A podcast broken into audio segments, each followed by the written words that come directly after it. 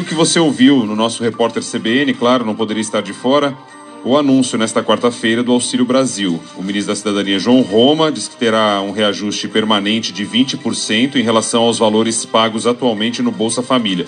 Então é, Bolsa Família, 20%, 20%, e aí se chama Auxílio Brasil, de forma permanente.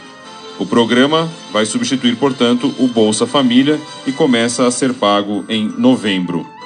E aí, para que chegue aos 400 reais, que é o valor que o governo deseja que chegue, o governo, o próprio governo, é, vai, por determinação do presidente Jair Bolsonaro, vai criar um, digamos, benefício transitório para que as famílias recebam até o fim de 2022 pelo menos 400 reais mensais.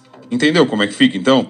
É 20% do Bolsa Família, mas aí vai ter mais um benefício para complementar e chegar aos 400 até o fim de 2022. O ministro não detalhou de onde virá o dinheiro no pronunciamento à imprensa e também não respondeu a perguntas dos jornalistas. Você sabe que esse é um ponto central é, de onde vem o dinheiro para poder deixar contas em ordem e uma resposta para todo mundo, né? Como é que vai manter tudo isso sem furar o teto de gastos?